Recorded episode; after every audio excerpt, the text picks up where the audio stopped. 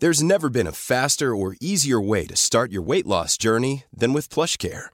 PlushCare accepts most insurance plans and gives you online access to board-certified physicians who can prescribe FDA-approved weight loss medications like Wigovi and Zepbound for those who qualify. Take charge of your health and speak with a board-certified physician about a weight loss plan that's right for you. Get started today at plushcare.com slash weight loss. That's plushcare.com slash weight loss. plushcare.com slash weight loss.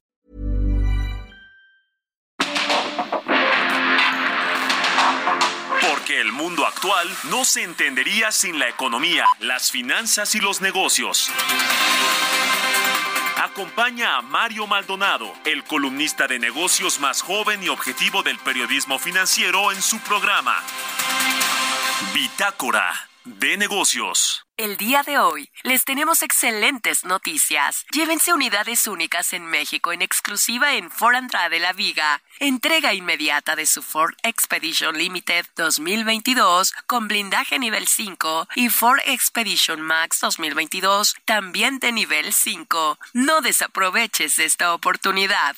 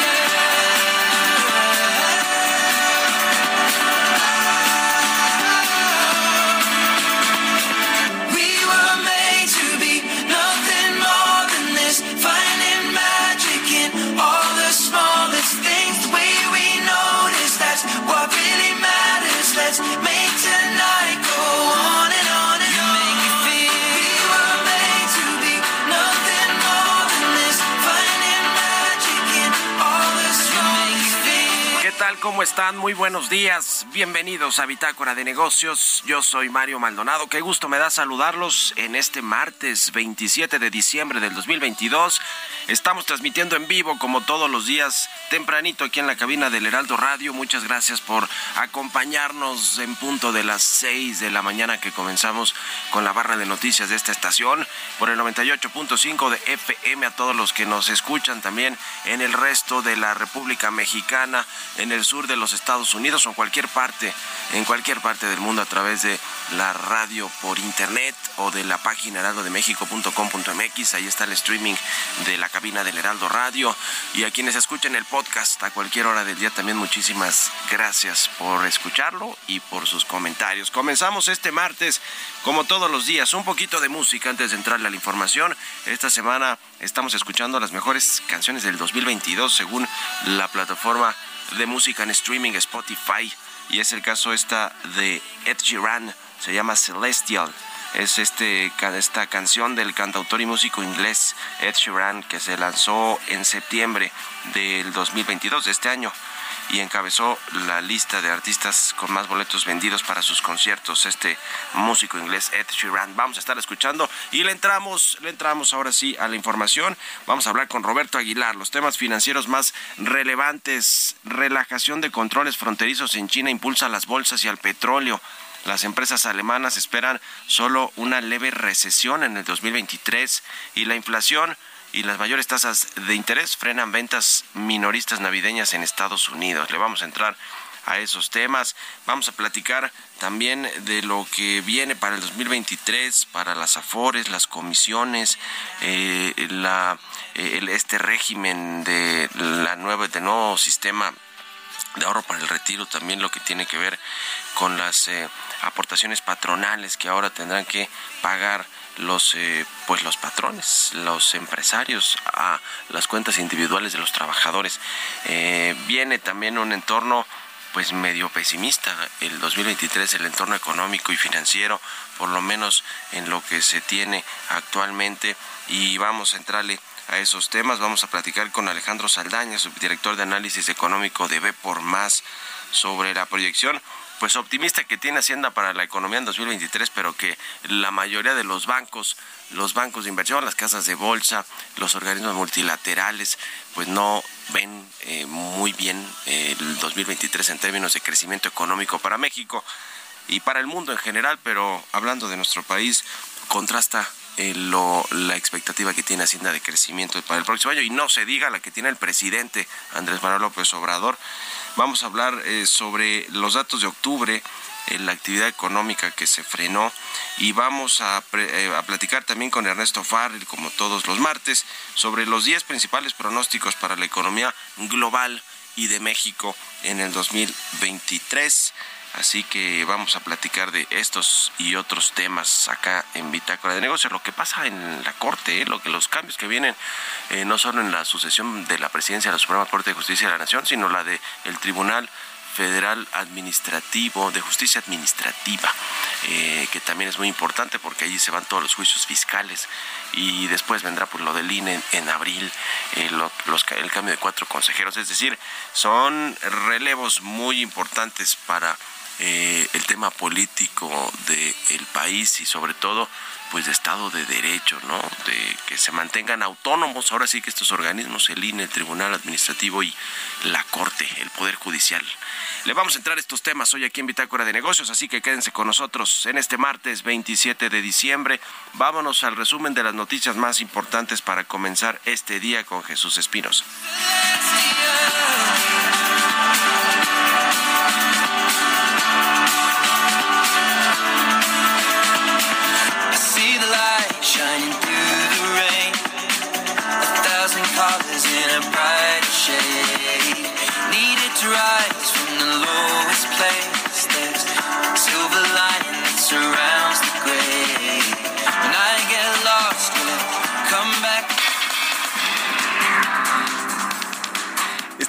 En su conferencia mañanera, el presidente Andrés Manuel López Obrador aseguró que respaldará el veredicto de la Universidad Nacional Autónoma de México sobre el supuesto plagio de la tesis de la ministra Yasmín Esquivel descubrió que ella había copiado, según la versión de estas personas, la tesis de otro alumno que se había recibido un año antes que ella y que la tesis es igual, calcada.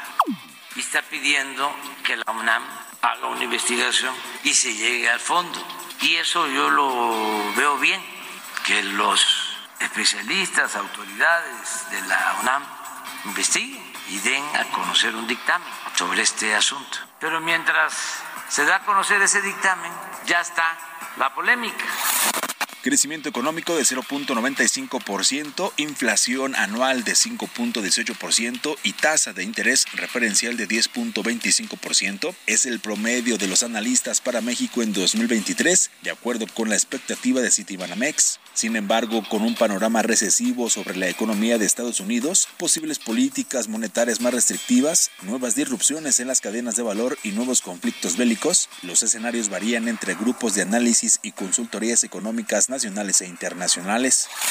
A través de un comunicado, la Junta de Gobierno de la Comisión Nacional del Sistema de Ahorro para el Retiro determinó las comisiones que podrán cobrar las AFORES en 2023. El promedio para 2023 se ubica igual que este año en 0.56% y los trabajadores se beneficiarán al mantener 24.4 mil millones de pesos en su saldo para el retiro. Detalló que para ocho administradoras se autorizó una comisión de 0.57% sobre los saldos administrados y para Afore Pensioniste le fue avalada en 0.53%, la más baja del sistema.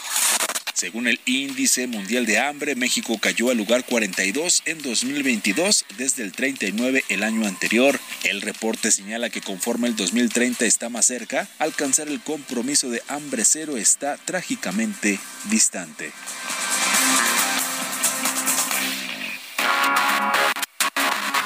El editorial.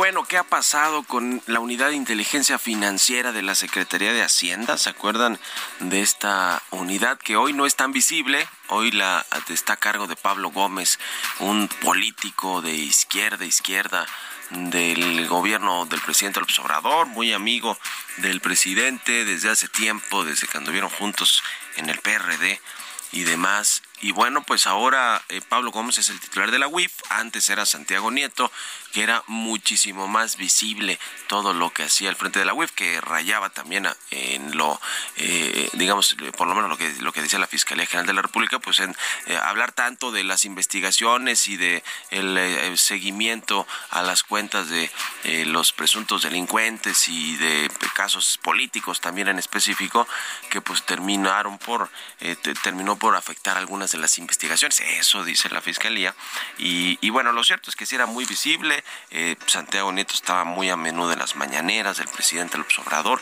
eh, salía a los medios a hablar de las investigaciones de la UIF y bueno, eh, en una revisión sobre pues prácticamente el año que lleva Pablo Gómez al frente de esta dependencia de la Secretaría de Hacienda, además de que le ha bajado el perfil, también ha reducido de forma importante las denuncias que hace la UIF a las autoridades correspondientes, en este caso pues, a las fiscalías, y también el congelamiento de cuentas de personas relacionadas con presuntos delitos financieros.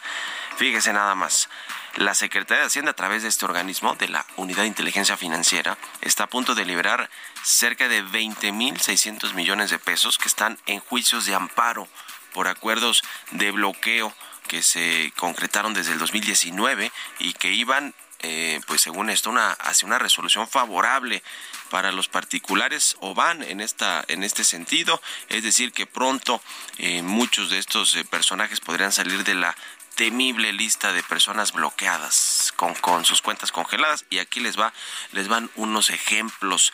El, el exgobernador de Nayarit Roberto Sandoval está por obtener pues los recursos que se le congelaron, imagínense, y que son en teoría producto de la corrupción. Lo mismo los recursos del de el, eh, pederasta líder de la Iglesia de la Luz del Mundo, Nazón Joaquín García, también del senador Ismael García Cabeza de Vaca, eh, involucraron una, una investigación por recursos ilícitos eh, que se sigue contra su hermano, el exgobernador de Tamaulipas, Francisco Javier García Cabeza de Vaca. En fin, eh, como estas hay varias otras, varios otros ejemplos de dinero que pues presuntamente se obtuvo de manera ilegal y que por eso está eh, con, con, este eh, congelamiento por parte de la Unidad de Inteligencia Financiera. Eh, y resulta que pues ahora por lo menos 20 mil millones de pesos que están en esta situación actualmente, pues al no poder comprobar Hacienda o la UIF poder seguir con estas denuncias, pues tendrán que liberarlos y parece grave porque parece que llegó Pablo Gómez a la wifi y le bajó además el perfil, le decía, pues el ritmo que traía esta dependencia para por lo menos atacar por donde más les duele a los criminales, ¿no? Que es por el tema financiero.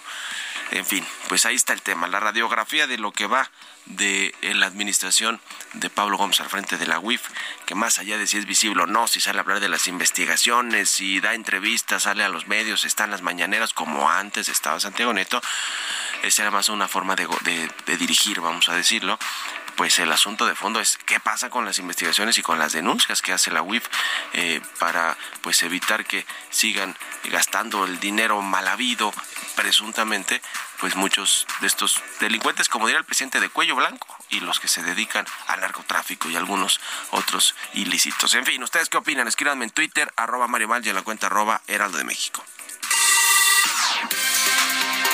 Economía y mercados. Roberto Aguilar. Ya está aquí en la cabina del Heraldo Radio. Mi querido Robert, buenos días. ¿Cómo estás, Mario? Me da mucho gusto hablarte a ti y a todos nuestros amigos. Fíjate que se dio a conocer hace unos momentos que justamente el gobierno de España está anunciando un nuevo, uh, un nuevo paquete de apoyo para alivio a la inflación que va a ejercer en 2023 por 10 mil millones de euros. Esto pues a través de varios eh, ayudas directas, sobre todo a la población por el incremento de los precios de los energéticos. Y esto, Mario, eleva justamente ya la bolsa eh, que el gobierno ha utilizado para tratar de aliviar la inflación en 45 mil millones de euros que desde el principio de 2022. Así el tema justamente, pues los países tratando también de reducir las presiones inflacionarias. También te comento que los mercados bursátiles subían y el dólar estadounidense se debilitaba después de que China anunció que a partir del 8 de enero va a suprimir los requisitos de cuarentena para los visitantes que llegan al país, con lo que se van a suavizar, suavizar todavía más los controles fronterizos que se aplican desde hace tres años. También rebajará la gravedad del COVID-19 ya que se ha vuelto eh, menos virulento y evolucionará, evolucionará gradualmente hacia una infección respiratoria común. Esto dice el gobierno de China, la reapertura justamente del gigante asiático que implica que se reanuden las salidas de turistas chinos también va a impulsar los sectores de consumo y los servicios fuera del país, en particular los del cercano sudeste asiático. Además, China va a intensificar el apoyo financiero a las pequeñas empresas privadas de los sectores de restaurantes y turismo, estos que fueron afectados duramente por la, por la epidemia del COVID-19, según lo informó justamente el regulador bancario y de seguros de China. Y bueno, el petróleo alcanzó un máximo de tres semanas, ya que la nueva relajación de las restricciones de COVID-19 por parte de China, pues alientan las esperanzas de una recuperación de la demanda de combustible con el, con el apoyo adicional de los recortes en la producción de energía de Estados Unidos causados por la tormenta o las tormentas más bien de invierno, la preocupación por un posible recorte de la producción por parte de Rusia también contribuye a sostener los precios. Y bueno, fíjate que también se hizo una encuesta eh, justamente en Alemania y las empresas de aquel país, que es la economía más grande de Europa, esperan solo una leve recesión el próximo año, a pesar de los vientos en contra de la crisis energética, la escasez de materias primas y una economía mundial moderadamente dinámica, según mostró una encuesta de las principales asociaciones empresariales de Alemania. Cada vez hay más indicios de que la economía alemana podría evitar lo peor de una recesión económica provocada por el desplome del suministro energético procedente de Rusia tras la invasión de Ucrania. La inflación, por ejemplo, se redujo ligeramente al 11.3% en noviembre desde 11.6% del mes anterior debido a la baja de los precios de energía. El gobierno alemán ha pronosticado que la economía crecerá 1.4% este año y se va a contraer 0.4% el próximo. La Asociación de Cámaras de Industria y Comercio alemanas afirmó que había muchos indicios de que las interrupciones de la cadena de suministros estaban pues disminuyendo gradualmente y también te comento, Mario, que las ventas minoristas en Estados Unidos aumentaron 7.6% entre el 1 de noviembre y el 24 de diciembre, lo que abarca la mayor parte de la temporada navideña, ya que los grandes descuentos atrajeron a los consumidores ávidos de oferta. Esto lo mostró un informe justamente de Mastercard. El incremento es superior al 7.1% que justamente Mastercard había pronosticado en septiembre, cuando dijo que los consumidores llevarían sus compras a octubre en busca de ofertas tempranas. Sin sin embargo, Mario, el crecimiento de las ventas minoristas navideñas de este año es menor al incremento del 8.5% del año pasado, ya que la inflación más alta en décadas, el aumento de las tasas de interés y la amenaza de una, de una recesión hicieron que los consumidores pues se volvieran más cautos. Y sabes el gran peso que tienen los consumidores en Estados Unidos, tres cuartas partes del Producto Interno Bruto justamente se explican por la dinámica de los consumidores estadounidenses el tipo de cambio, fíjate, se mantiene relativamente tabla respecto al, al día de ayer, cotizando en 19.34 pero tocó un 19.40. Con esto tenemos una ganancia en el mes, Mario, de 0.4% y una gran ganancia anual de 5.6%. Así es que bueno, lo decíamos ayer y sí, efectivamente será uno de los mejores años en términos de apreciación para el peso y, y el presidente, por supuesto, que lo anda presumiendo. De pronto, cuando no anda también el peso, obviamente no dice nada, pero ahora estos días ha dicho que el peso forchón, que ningún gobierno prácticamente se había eh, eh, apreciado la moneda mexicana de esta manera y sobre todo en un año que no fue fácil, digamos, para los mercados, para los mercados cambiarios. Ah, o sea, tampoco es,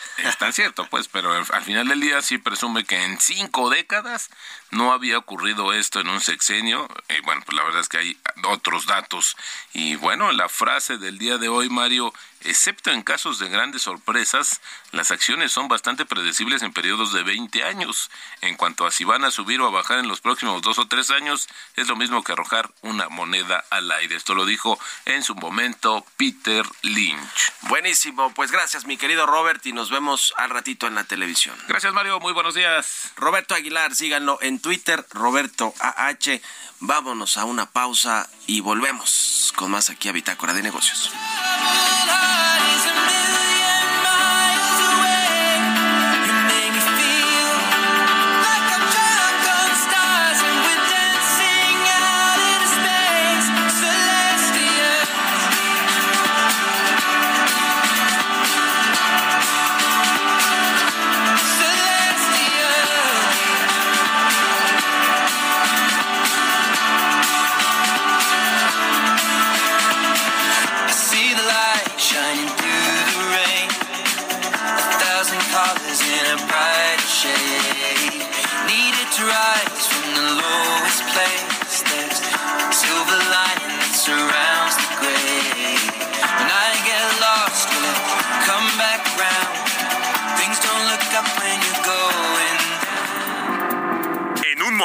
continuamos con la información más relevante del mundo financiero en Bitácora de Negocios con Mario Maldonado. Regresamos.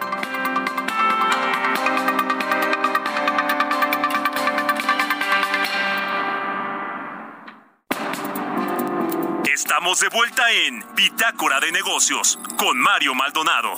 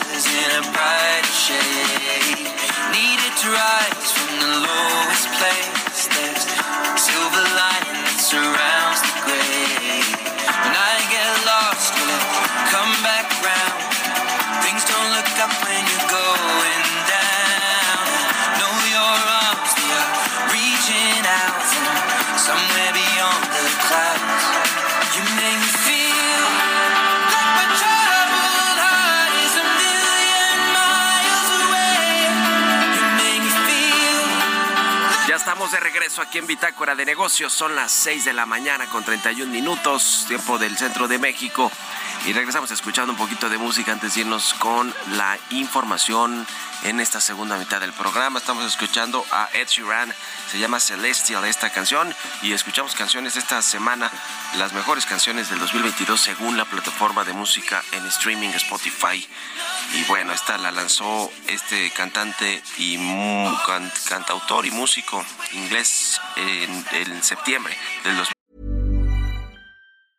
Many of us have those stubborn pounds that seem impossible to lose, no matter how good we eat or how hard we work out. My solution is PlushCare. PlushCare is a leading telehealth provider with doctors who are there for you day and night to partner with you in your weight loss journey. They can prescribe FDA-approved weight loss medications like Wagovi and Zepbound for those who qualify. Plus, they accept most insurance plans. To get started, visit plushcare.com slash weight loss. That's plushcare.com slash weight loss. 2022 y bueno, pues anduvo en las listas de popularidad entre las más escuchadas.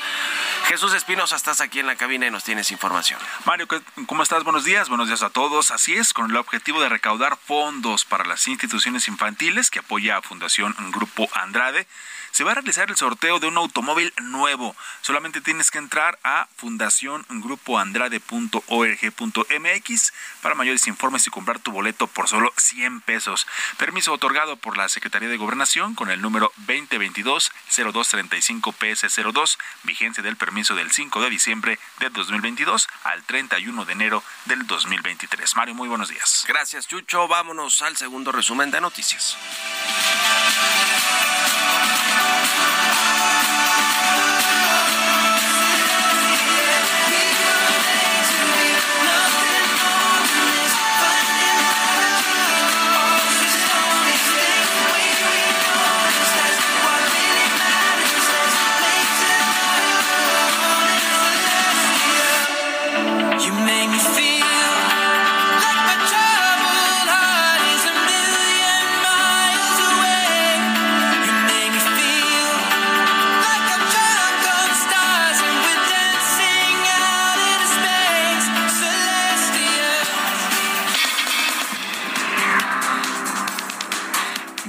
Estimó que la relocalización de empresas después de la pandemia de COVID-19 beneficiará poco a México con la actual administración del presidente Andrés Manuel López Obrador en un escenario poco atractivo para la inversión. Datos del Instituto Mexicano del Seguro Social y las expectativas de los especialistas encuestados por el Banco de México revelan que el país va a perder más de 330 mil empleos formales en diciembre de este año, de los cuales 60% se concentrarían en las industrias de la construcción y la transformación. De acuerdo con cifras del Instituto Nacional de Estadística y Geografía, las exportaciones mexicanas se desaceleraron durante noviembre, principalmente por un menor dinamismo en las manufacturas y un descenso en las ventas externas petroleras. En cifras oportunas de la balanza comercial, las exportaciones crecieron 7.6% anual en noviembre, su dato más débil en 10 meses según cifras desestacionalizadas. El Servicio de Administración Tributaria pondrá mayor atención en las deducciones de empresas en nueva declaración anual del 2022. Se agregan nuevos conceptos como pagos del derecho especial sobre minería, pagos de peaje, castigos, gastos realizados por inversión y desarrollo tecnológico.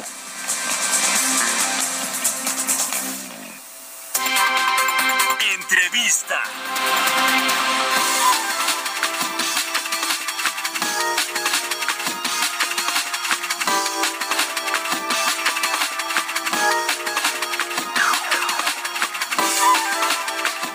Bien, le decía, vamos a platicar con Alejandro Saldaña, subdirector de análisis económico del Banco B por Más. ¿Cómo estás, Alejandro? Muy buenos días. ¿Qué tal, Mario? Buenos días a ti y a todo el auditorio. Un gusto saludarte. Igualmente, gracias por estos minutos para el Heraldo Radio. Pues, eh, a ver, ¿cómo es el balance de que tienen ustedes en, en B por Más o el tuyo en lo particular de cómo cierra el año en términos económicos y lo que viene para el 2023?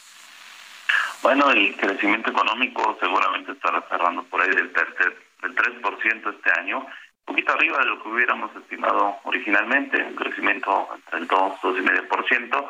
Entonces, pues una economía mexicana que eh, tuvo un buen avance este año. Recordemos que también con los datos al tercer trimestre del año el PIB está pues prácticamente en los niveles que eh, tenía justo antes de la pandemia, en el cuarto trimestre de 2019.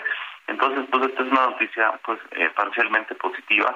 Sin embargo, pues eh, en ausencia de la pandemia, el PIB seguramente estaría en niveles entre 3 y 4% superiores a los que tenemos actualmente. ¿no? Entonces, un avance en la economía, una recuperación importante, eh, pero pues una recuperación todavía incompleta, una recuperación también heterogénea, con algunos sectores pues bastante eh, dinámicos como son eh, las manufacturas de exportación, otros todavía algo rezagados como son los de los servicios, aunque en, lecturas recientes tuvieron un buen avance gracias pues todavía este efecto de reapertura, ¿no? Que pues no podemos ignorar estos, estos diferentes ritmos en la recuperación económica de, entre los distintos sectores y entre las regiones también del país.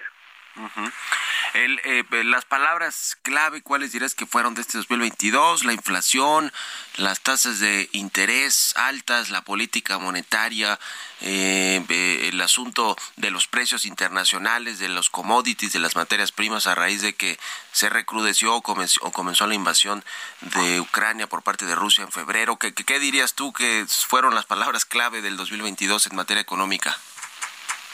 Bueno, ha sido un año bastante eh, complicado también, con algunos retos adicionales, eh, justamente por el tema de la inflación, eh, las tasas de interés, la crisis inmobiliaria en China, la guerra en Ucrania, volatilidad también política en Europa, ¿no? Con, con un primer ministro que dura pues este menos, menos de 40 días, ¿no? Entonces, pues también hay algunos factores bastante atípicos que seguimos viendo eh, en este 2022. Algunos de ellos pues parece que se empezarán a disipar lentamente en 2023, particularmente el tema de la inflación, pero pues bueno, se va a resentir con más claridad eh, el tema del incremento de las tasas de interés seguramente a mediados de 2023, una, una posible recesión económica mundial vamos a estar viendo, incluso algunas eh, algunas regiones como la Unión Europea posiblemente ya están en una recesión a partir de este cuarto trimestre del año.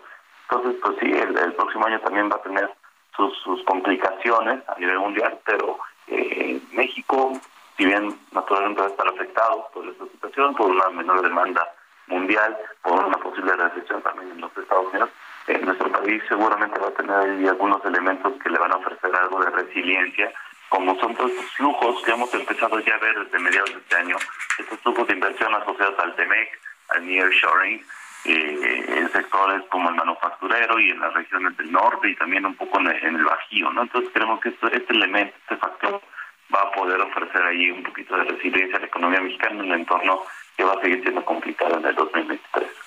Y justo hablando del próximo año, de los pronósticos para la economía global y sobre todo mexicana, eh, ¿cómo ven el asunto? La Secretaría de Hacienda pues no ha cambiado su perspectiva de crecimiento de 3% que está en el paquete económico de este 2000, del próximo año, del 2023, eh, se ve muy lejos de lo que estima el promedio de los analistas y me refiero no solo los de las casas de bolsa, los bancos y los organismos multilaterales, sino eh, pues prácticamente de todo mundo, ¿no? No hay quien tenga una expectativa de que México va a crecer 3% el próximo año, ni, ni tampoco de que la inflación va a regresar al 3.2%.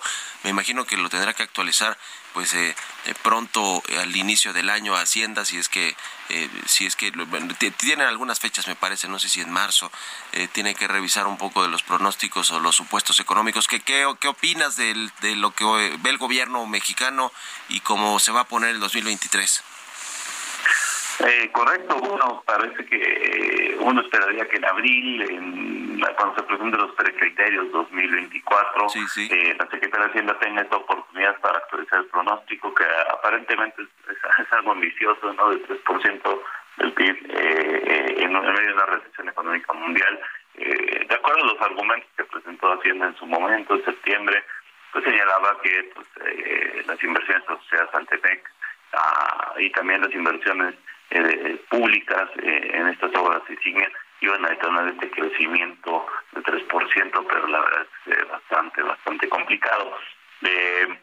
nosotros, bueno, nosotros partimos un supuesto de que la economía estadounidense estará creciendo entre 0 y 0.5% el, el próximo año, con una moderada recesión a mediados de, de 2023 y que México estaría con ello creciendo 0.8%, un poquito más que los Estados Unidos, justamente por el tema de de que el nearshoring que nos estaría dando un poquito de apoyo eh, el siguiente año y, en general eh, en el mediano en el mediano plazo no eh, entonces pues bueno sí es un poquito complicado. Posiblemente cuando se presenten los criterios de Hacienda pues puede hacer algún ajuste a esta esta proyección del PIB un tanto ambiciosa con la que se está contando. También otros elementos que podría ajustar Hacienda es el nivel de las tasas de interés que lo veo un poquito bajo de lo que estamos viendo eh, el resto de los También tiene ahí algunas proyecciones un tanto optimistas en cuanto al volumen de la producción de petróleo. Eh, y esto es importante porque pues, con ellos se, están, se construyeron los ingresos con los que espera contar haciendo el próximo año. ¿no? Y si estas, estos supuestos económicos no se cumplen, pues es posible que la Secretaría de Hacienda tenga que volver a implementar recortes eh, en 2000 en 2023 ahí el gasto, sobre todo el gasto que está digamos, fuera de aquellas obras insignias, fuera de aquellos programas sociales que son la prioridad de esta administración y o si no se hacen recursos al gasto, pues también este, podría verse la necesidad de incurrir en un mayor eh, endeudamiento, ¿no? Eh, las finanzas públicas, algo que le podría ayudar a la Secretaría de Hacienda, es que tuvo una predicción eh, del petróleo, del precio de la mezcla un tanto conservadora, entonces si del petróleo llegan por ahí de 5 dólares por barril, las cuentas le podrían salir a Hacienda, pero bueno, depende de, de, una variable tan así como los precios del petróleo, que tampoco es lo más ideal.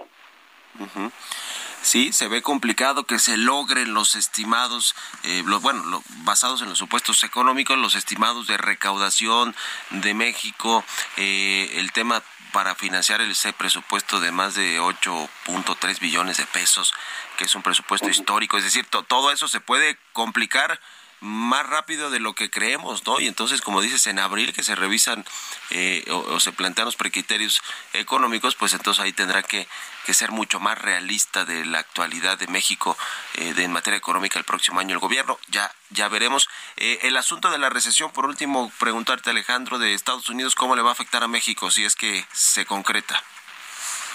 Sí, naturalmente México se va a ver afectado por diversas vías. Una primera vía puede ser el canal financiero. Si entramos en una recesión económica en los Estados Unidos, una recesión global, esto puede generar volatilidad en los mercados financieros, eh, seguramente movimientos que, llamamos de flight to quality, los inversionistas mundiales buscan refugio en activos seguros. Normalmente esto, pues, eh, estos activos seguros pues, son dólares, eh, bonos del Tesoro americano pero esto genera depreciaciones en los tipos de cambio de países emergentes, presiones en las tasas de interés, eh, sería pues un apretamiento general de las condiciones financieras un poco adicional a lo que estamos viendo eh, actualmente. Otra vía pues sería, eh, y la más obvia pues es la de las exportaciones, ¿no? Recordemos que las exportaciones han sido el principal catalizador de la recuperación económica después del COVID para, para México. Si vemos los datos por el lado de la demanda agregada que se publicaron esta la semana pasada, pues uno se puede ver claramente que las exportaciones van mucho más arriba, eh, arriba de los niveles pandémicos en relación a los diferentes componentes del gasto. ¿no? Entonces, pues, si Estados Unidos entra en una recesión, las exportaciones se van a desacelerar. No creemos que vayan a contraerse por el, justamente la, situación del TEMEC y el nearshoring, porque esto está implicando que México cada vez va a tener un pedazo más grande del pastel en el mercado eh, estadounidense, ganándole a algunos competidores como China y otros países asiáticos, ¿no? pero, pero sí una fuerte desaceleración en las exportaciones.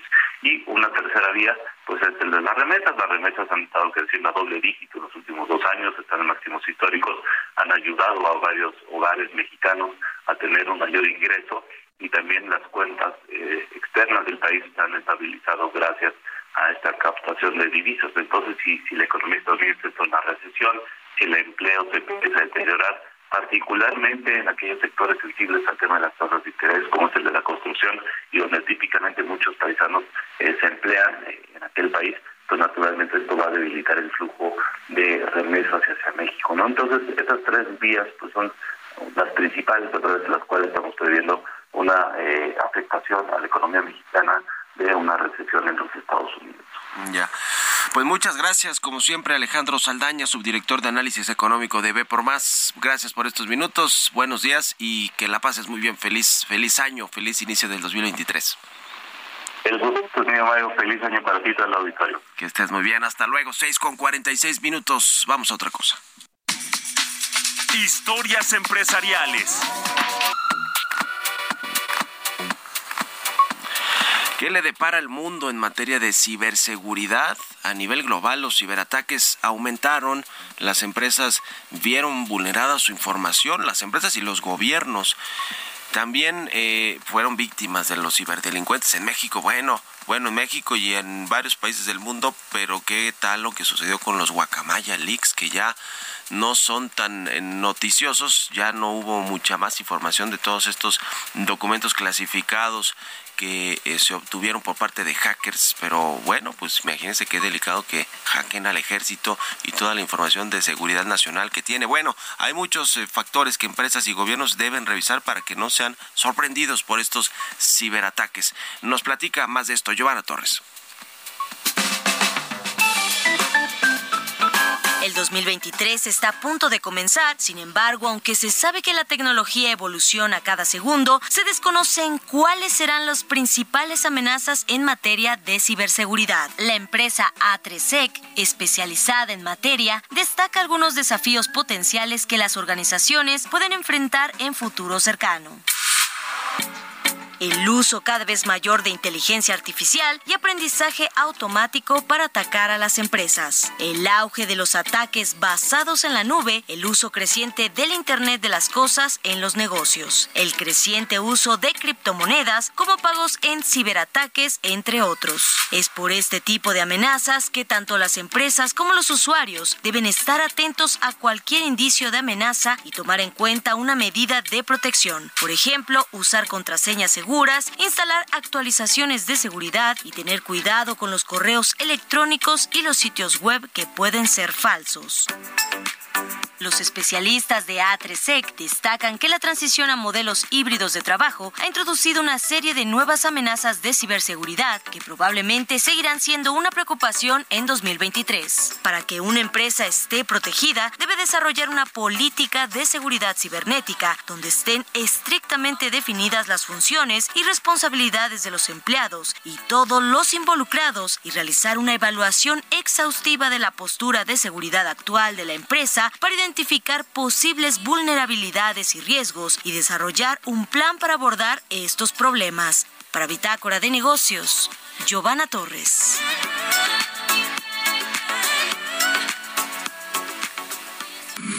Radar Económico.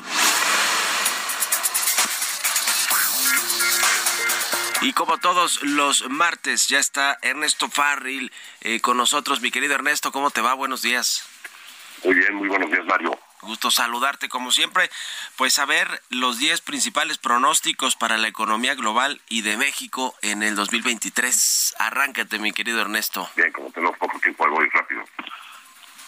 Los eh, pronósticos de la economía global, primero que tenemos en Analítica es el PIB del mundo. El PIB global va a crecer a un menor ritmo que en el 2022 pudiendo alcanzar un crecimiento del 1.4% positivo, o sea, no es una recesión global lo que vemos, sino una desaceleración.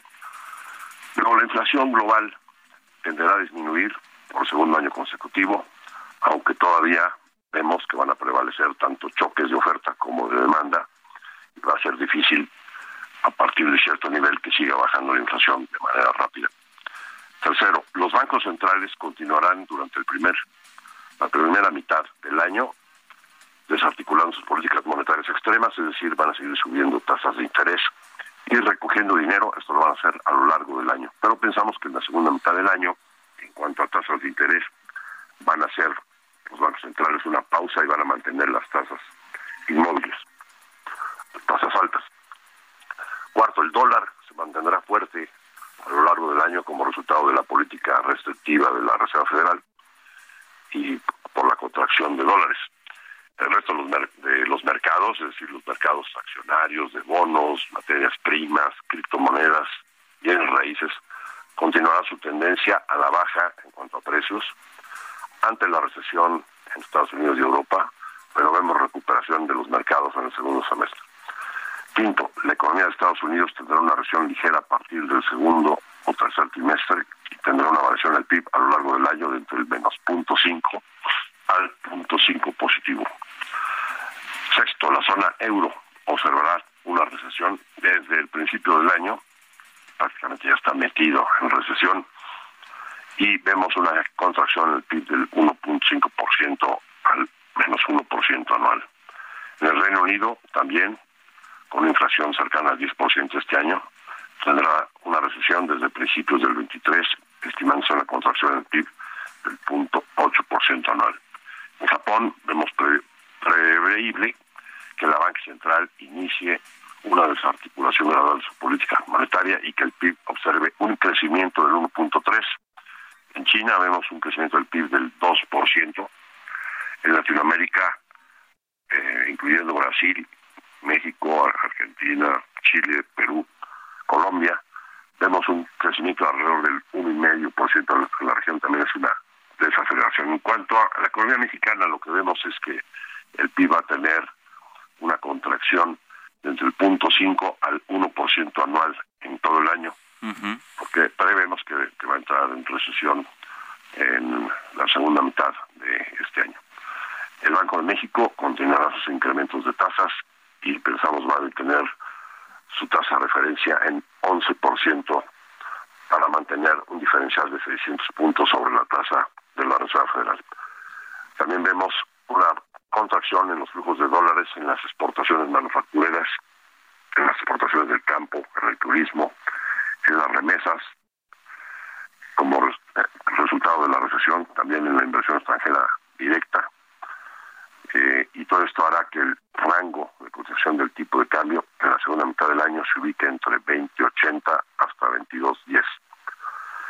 En cuanto a inflación, en México prevemos que la inflación se mantenga a la baja, pero que cierre el año en 5.50. En cuanto al déficit fiscal, que se tiene autorizado un nivel de 4.1% sobre PIB por parte del Congreso, creo que va a ser muy difícil lograr las metas de recaudación ante la recesión y pensamos que va a tener que darse un ajuste al presupuesto en la segunda mitad del año pasadas las elecciones en el Estado de México. Sexto, el empleo formal en el IMSS vemos un incremento de 350 mil plazos en todo el año.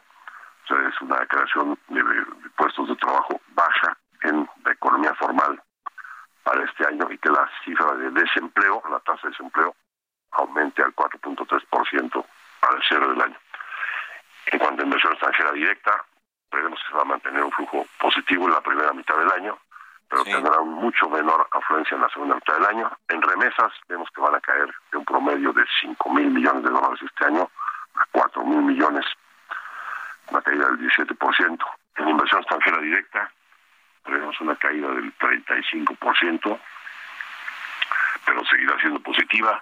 Y en cuanto a la tenencia de valores gubernamentales en manos de residentes de extranjeros, vemos que a lo largo del año habrá una salida neta de 10 mil millones de dólares sobre un saldo de 88 mil millones para quedar en 78 mil al cierre del año. Ya, pues interesante, muchas gracias mi querido Ernesto, de todos modos ahí está tu columna en el financiero con, con todo esto un poco más detallado. Un abrazo y que la pases muy bien, nos estamos viendo y hablando en el 2023. Muy feliz año a todos. Feliz año para ti. Es Ernesto Farrell, nuestro colaborador de los martes aquí en Bitácora de Negocios. Con esto nos despedimos. Gracias a todos ustedes por habernos acompañado aquí en Bitácora de Negocios. Se quedan en estas frecuencias con Sergio Sarmiento y Lupita Juárez. Nosotros nos vamos a la televisión, al canal 8 de la televisión abierta a las noticias de la mañana y nos escuchamos aquí mañana tempranito a las 6. Muy buenos días.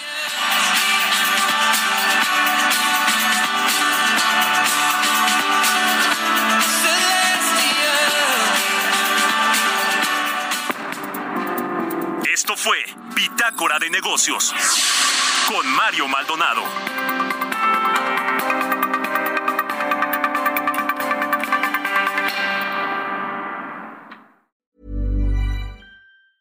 Mom deserves the best, and there's no better place to shop for Mother's Day than Whole Foods Market. They're your destination for unbeatable savings, from premium gifts to show-stopping flowers and irresistible desserts. Start by saving 33% with Prime on all body care and candles. Then get a 15-stem bunch of tulips for just $9.99 each with Prime. Round out Mom's menu with festive rosé, irresistible berry chantilly cake, and more special treats. Come celebrate Mother's Day at Whole Foods Market.